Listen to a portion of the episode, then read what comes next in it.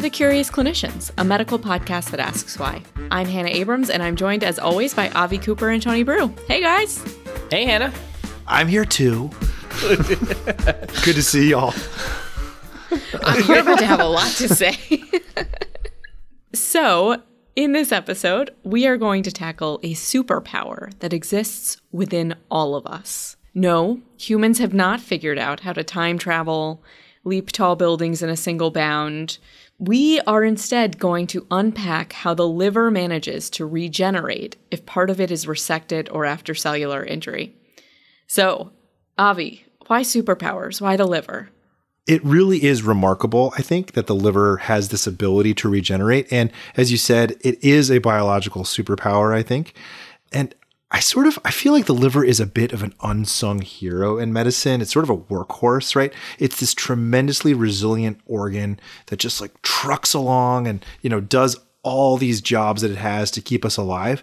But one of the reasons that it can truck along like it does over the course of our lifetime is this regenerative ability to heal from injury. You know, but as we'll see, the liver it can withstand and bounce back from not just one but two distinct types of injury. So it's really an amazing organ.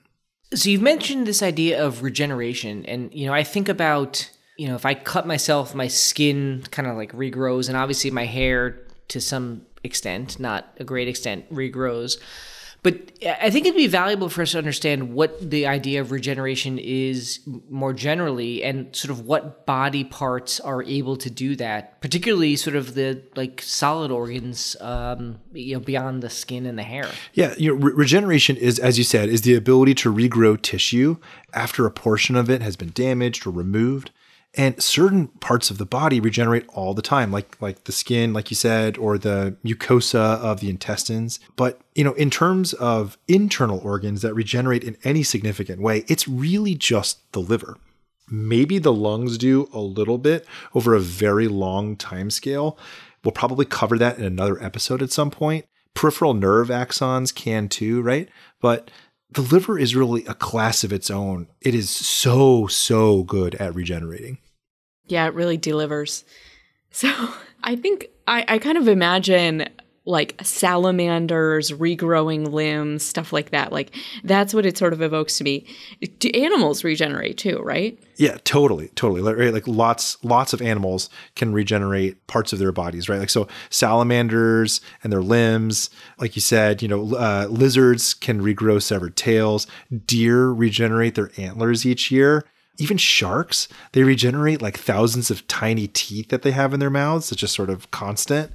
It seems to be a normal part of complex animal life, but and the liver, you know, it, it seems to it it it, it seems to have evolved this ability about 500 million years ago in the Cambrian period, really when livers as a distinct organ in those like really sort of early uh, you know vertebrates emerged as a distinct organ in its own right so basically from the beginning of the existence of livers regeneration has been part of its repertoire it's funny. I remember in biology class the pl- I think it was the planaria where you'd like cut its head in half and it regrew. Is that vaguely familiar to you guys? First time hearing of that. I believe you. Yeah, I might be making that up, but nonetheless, the liver clearly that sounds right. Yeah, the liver can clearly regenerate. So, okay, you know, 500 million years ago, Cambrian period. I don't think anyone was looking at their liver and being like, "Wow, look at this observation; it can regenerate." So the the question becomes like, how long has it been that there's been this observation that the liver can regrow after injury or after partial removal? Like, like has this been something that was known for hundreds of years, or is it a more recent observation? So it potentially a really long time, right? So amazingly, the ancient Greeks may have had some working knowledge of the liver's regenerative ability. And that's evidenced by the myth of Prometheus, which you may have heard of, right? So that myth has come back into the popular imagination recently because of the movie Oppenheimer, which was based on the book American Prometheus, because Robert Oppenheimer and, and his role in developing the first atomic bomb. Prometheus, as a mythological character, was portrayed by the Greek poet Hesiod as having given humanity the ability to use fire after stealing it from Zeus. And Zeus then punished him by binding him to a mountaintop and then having an eagle eat his liver every day. But every night, Prometheus's liver would regrow and sort of regenerate. and then the eagle would then come back again and eat it again basically for all eternity so it's you know it's been questioned by some scholars whether this implies like an actual you know knowledge of liver regeneration on the part of the ancient greeks because i don't know this doesn't really show up like in anywhere else aside outside this sort of greek mythology stuff. So and it is worth mentioning that there's another ancient greek myth um, one with a giant named Tydeus um, that mentions liver regeneration. But again it is sort of limited to mythology. So uh, it may be that this reference to regeneration in Prometheus that it's more symbolic because the ancient Greeks believed that the liver housed a person's soul and Prometheus was sort of like helping sort of like found modern humanity in that way. Um, so we don't really know. Wow, that's like a that's just such a great connection though. When did modern medicine kind of catch up to the times in terms of in a, a determining that that livers could regenerate like this?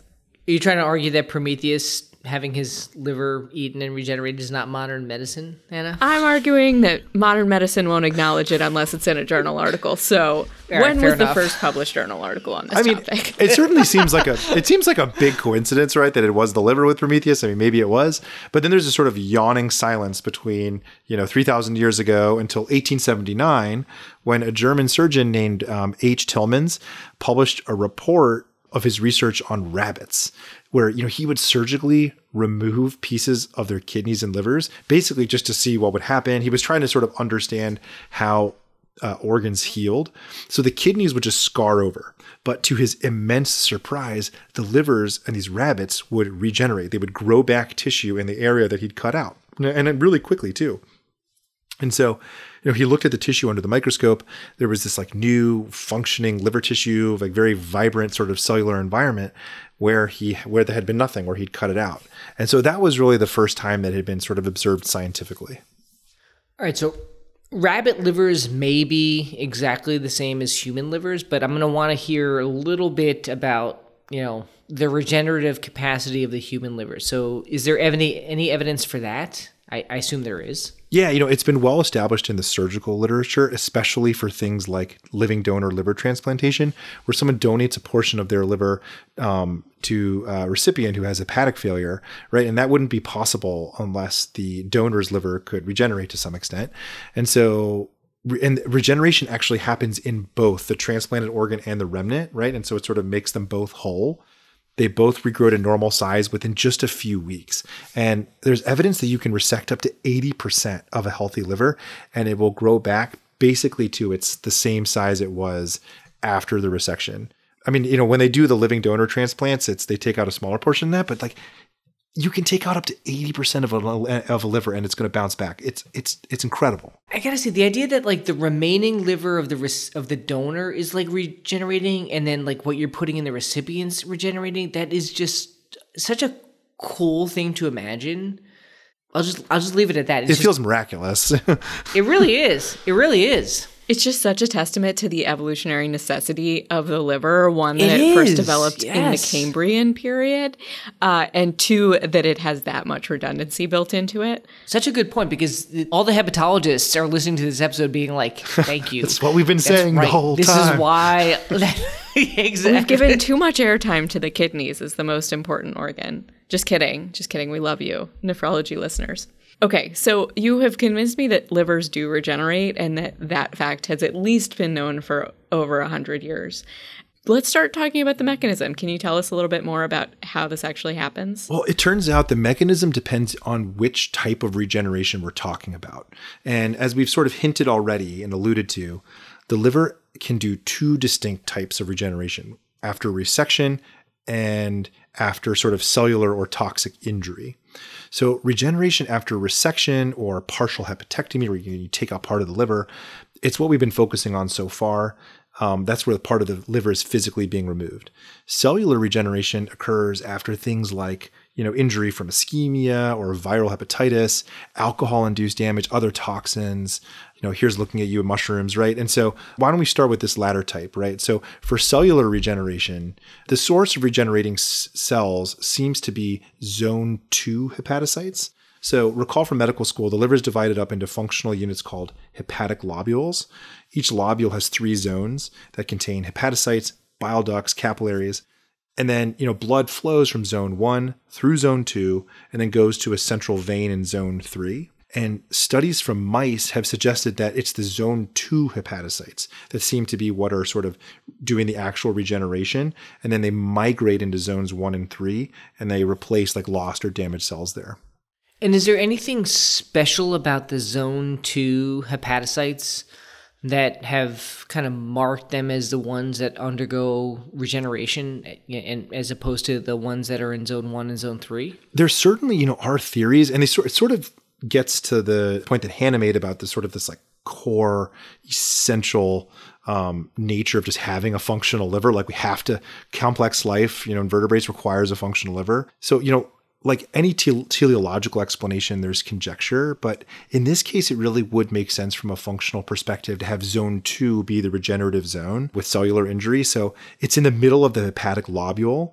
And so it's sort of a transitional zone between one and zones one and three, which have these more defined functions.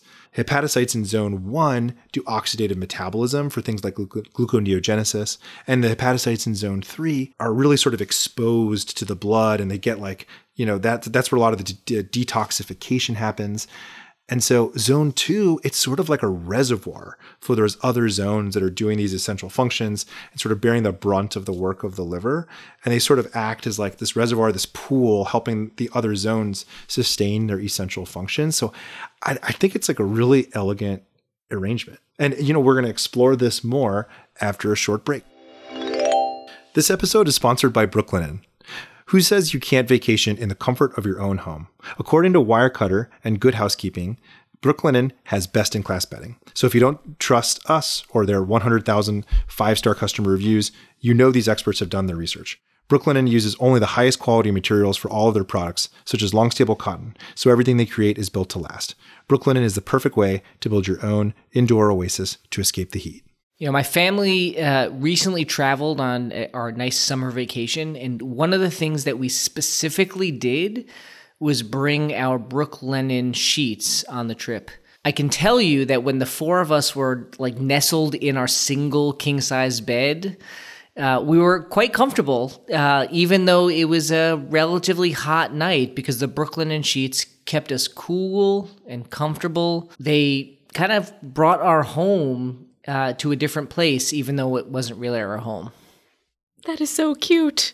All right. If you want a story like that, shop in store or online at brooklinen.com today to give yourself the luxurious sleep you deserve this summer. Use promo code CURIOUS for 20 $20 off your online purchase of $100 or more, plus free shipping on brooklinen.com. That's B R O O K L I N E N dot C O M. Use promo code CURIOUS, C U R I O U S, for $20 off plus free shipping. And now back to the episode. All right, so that was regeneration after cellular injury, reminding everybody zone two, this elegant reservoir between zones one and three. What about regeneration after partial hepatectomy or resection? Yeah, you know, there it's more global, right? You see this sort of global en mass hepatocyte proliferation that happens. And there's also hypertrophy of existing cells. So there's there's proliferation and hypertrophy, which is, you know, again, sort of expansion of the size of, exist, of existing cells. And each major liver cell type um, undergoes this process. Sinusoidal endothelial and bile duct cells, hepatocytes, um, all of that undergoes regeneration. And then, you know, within several days to a few weeks, the liver is back to full size and functioning normally. It's, you know, it's incredible. So, so it may take a few days to weeks to get back to that full size and function, but how soon does this process begin? Within minutes, like really, literally, almost instantly. Hold on, say minutes, that again. Minutes. Within minutes, like it's just, it's, it's like, it's like the liver's just like poised and ready to do this. So there's animal studies where basically almost instantaneously, there's a change in cytokine and paracrine signaling in the liver. And there's changes to growth factor activity, hepatocyte gene expression is also altered. And all of this basically switches on a pro growth milieu right away. And then within an hour, regeneration is sort of up and running. And so I'm like deliberately condensing this into a, a, digestible chunk of information for a podcast. But basically, like this gene expression and cellular signaling cascade, it gets going. It's really complicated. Like macrophages, sinusoidal endothelial cells, stellate cells, which are sort of like fibroblasts um, that live in the liver, biliary ductal cells, hepatocytes, all start talking to each other right after resection like sort of like a complex communication network and they're sending signals like TGF beta and like other factors um, like tumor necrosis factor, IL 6. All of these things are sort of communicating with each other with cytokines and um, paracrine signaling, and they're turning on genes that mediate cell growth um, and division. And uh, it's to me, it's sort of like a symphony that just sort of starts up.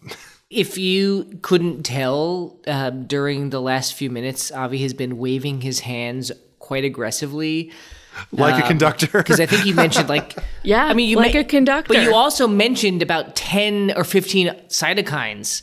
Uh, as part of your explanation for the regenerative capacity of the liver uh, after resection.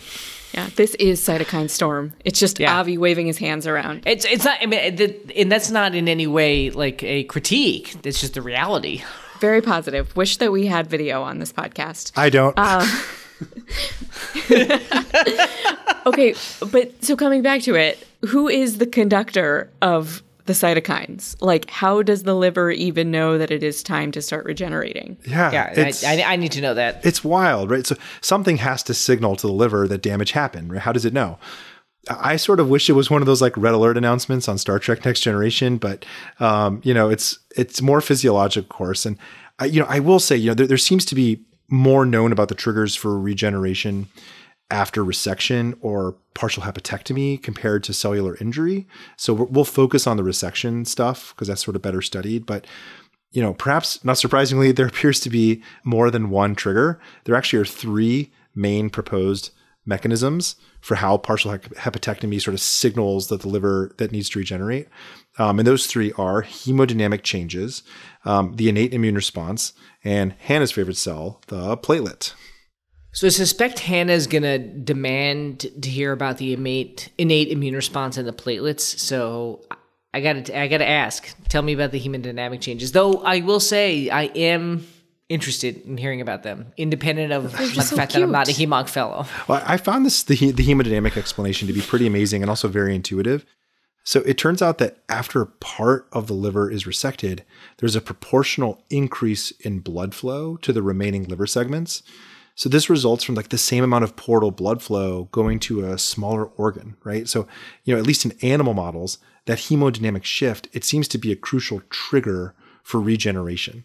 Um, there was a study from 2004 with um, that used rats that basically they found that the, the, researchers found that if blood flow to the remnant liver is kept constant after resection, then regeneration didn't occur. So the researchers were able to keep blood flow constant to these rat livers by creating a portosystemic shunt. And so basically, like when the shunt was present, which didn't allow for the blood flow to increase relatively to the remnant liver, regeneration didn't happen which I thought was really cool. Um, and one potential mechanism that they identified was that increased blood flow to the remnant segments was required for plasmin to activate hepatocyte growth factor. Basically, it has to like, you know, sort of cleave it and get it into its active form. And then hepatocyte growth factor is like really a key component to like stimulating and sustaining regeneration. And so with the increased blood flow to the remnant segments, that seems to be what activates hepatocyte growth factor. This idea of hemodynamic changes and its effect on on regeneration and hypertrophy, I, I find particularly fascinating because I, I sometimes, as a hospitalist, see patients admitted after um, portal vein embolization, where that is done in anticipation of resection of a hepatocellular carcinoma. And the idea there is they're, they're doing these embolizations with the intent of having the patients normal liver undergo hypertrophy. Then they take out the, the cancer, but they want the normal liver cells to grow so that they have like a kind of a bigger, better liver that can do the job before they take out the cancer. And I think there's something similar here to what you're describing that that I've seen in these patients with um, portal vein embolization. Is that is that sound right? Yeah, it sounds like it's almost like regenerative conditioning beforehand. Right. Th- that's exactly right. Yeah, that's a perfect way of, of thinking about it. Yeah, exactly. Yeah, it also reminds me, you know, like the this classic finding in Budd-Chiari syndrome of the caudate lobe hypertrophy. And I've never thought super carefully about what exactly the blood flow is to the caudate lobe, but it sort of makes sense that these hemodynamic shifts end up leading to some kind of either compensatory or responsive hypertrophy. Right. All right, so enough about hemodynamics. Let's talk about What the about the playlist? well, so, you know, now it's all about the platelets. But now that I'm a fellow, you know, I'm gaining appreciation for the other parts of the blood. well, I found this also to be so cool, right? The, the, the main proposed mechanism for how platelets help start this process is that they migrate into the liver and then they make direct contact with hepatocytes, which then activates growth factors and stimulates hepatocyte proliferation. So like the physical contact of the platelet on hepatocyte seems to be what sort of stimulates it to start to divide.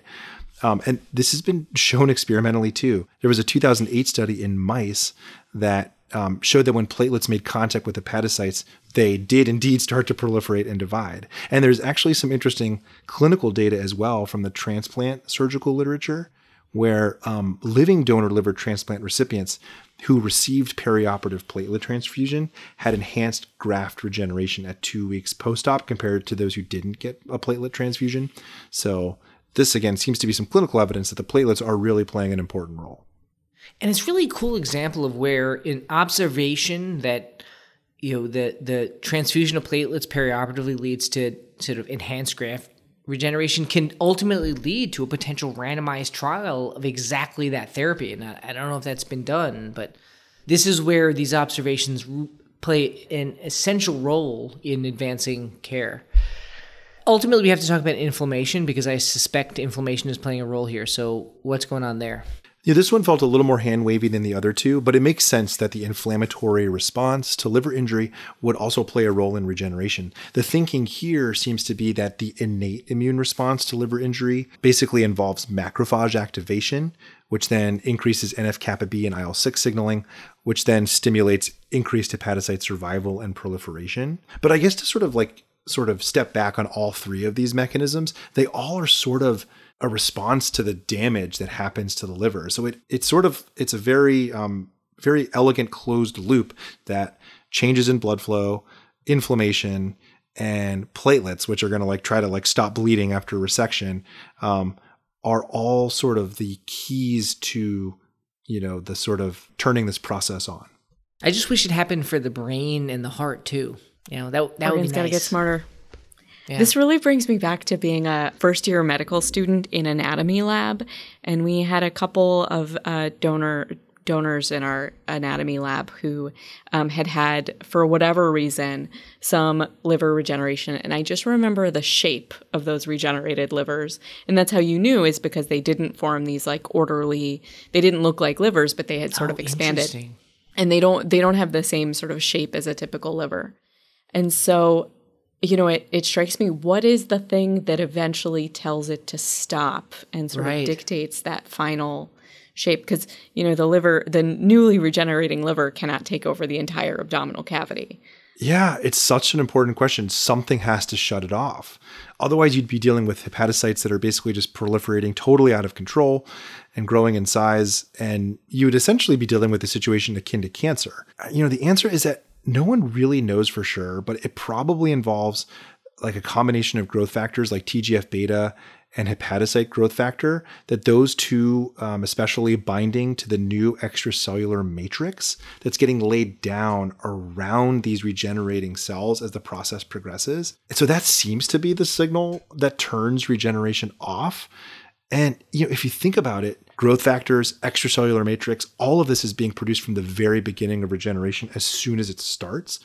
So built into the process is the off switch, right? So as soon as it gets turned on, like the very first stirrings of off are also getting turned on as well and basically like you reach a certain point where the there's more off signaling than on and the process sort of shuts down it's just such an elegant fascinating mechanism how our bodies can do this Yeah, I mean, it, it even the initial liver that's being created, uh, you know, from the time of embryo to gestation, somehow it's turned off. But the idea that a regenerative liver has to undergo that same process is is just totally fascinating. So I think Prometheus would be quite proud of your discussion, Avi, but I suspect he'd also want some take home points. So what do you have? Yeah, so the liver has a biological superpower, and that superpower is called regeneration. Um, other than possibly the lung, no other internal solid organ can do this. Regeneration after toxic or cellular injury involves zone 2 hepatocyte proliferation, whereas after partial hepatectomy and resection, um, uh, that is triggered by increased portal vein blood flow, as well as inflammation and platelet contact with hepatocytes um, that mediates things like growth factor changes, gene expression, and ultimately regeneration. All right, so that wraps up another episode of The Curious Clinicians. Thank you, as always, for joining us. As a reminder, you can join our mailing list at curiousclinicians.com to stay up to date on episode releases and have detailed show notes delivered directly to your inbox. Physicians and other healthcare professionals can earn CME and MOC credits from VCU Health just for listening to this episode. For more information, visit ce.vcuhealth.org slash curiousclinicians. And as always, the information contained in this episode is for educational and entertainment purposes only and does not constitute medical advice. Until next time, we've been the Curious Clinicians.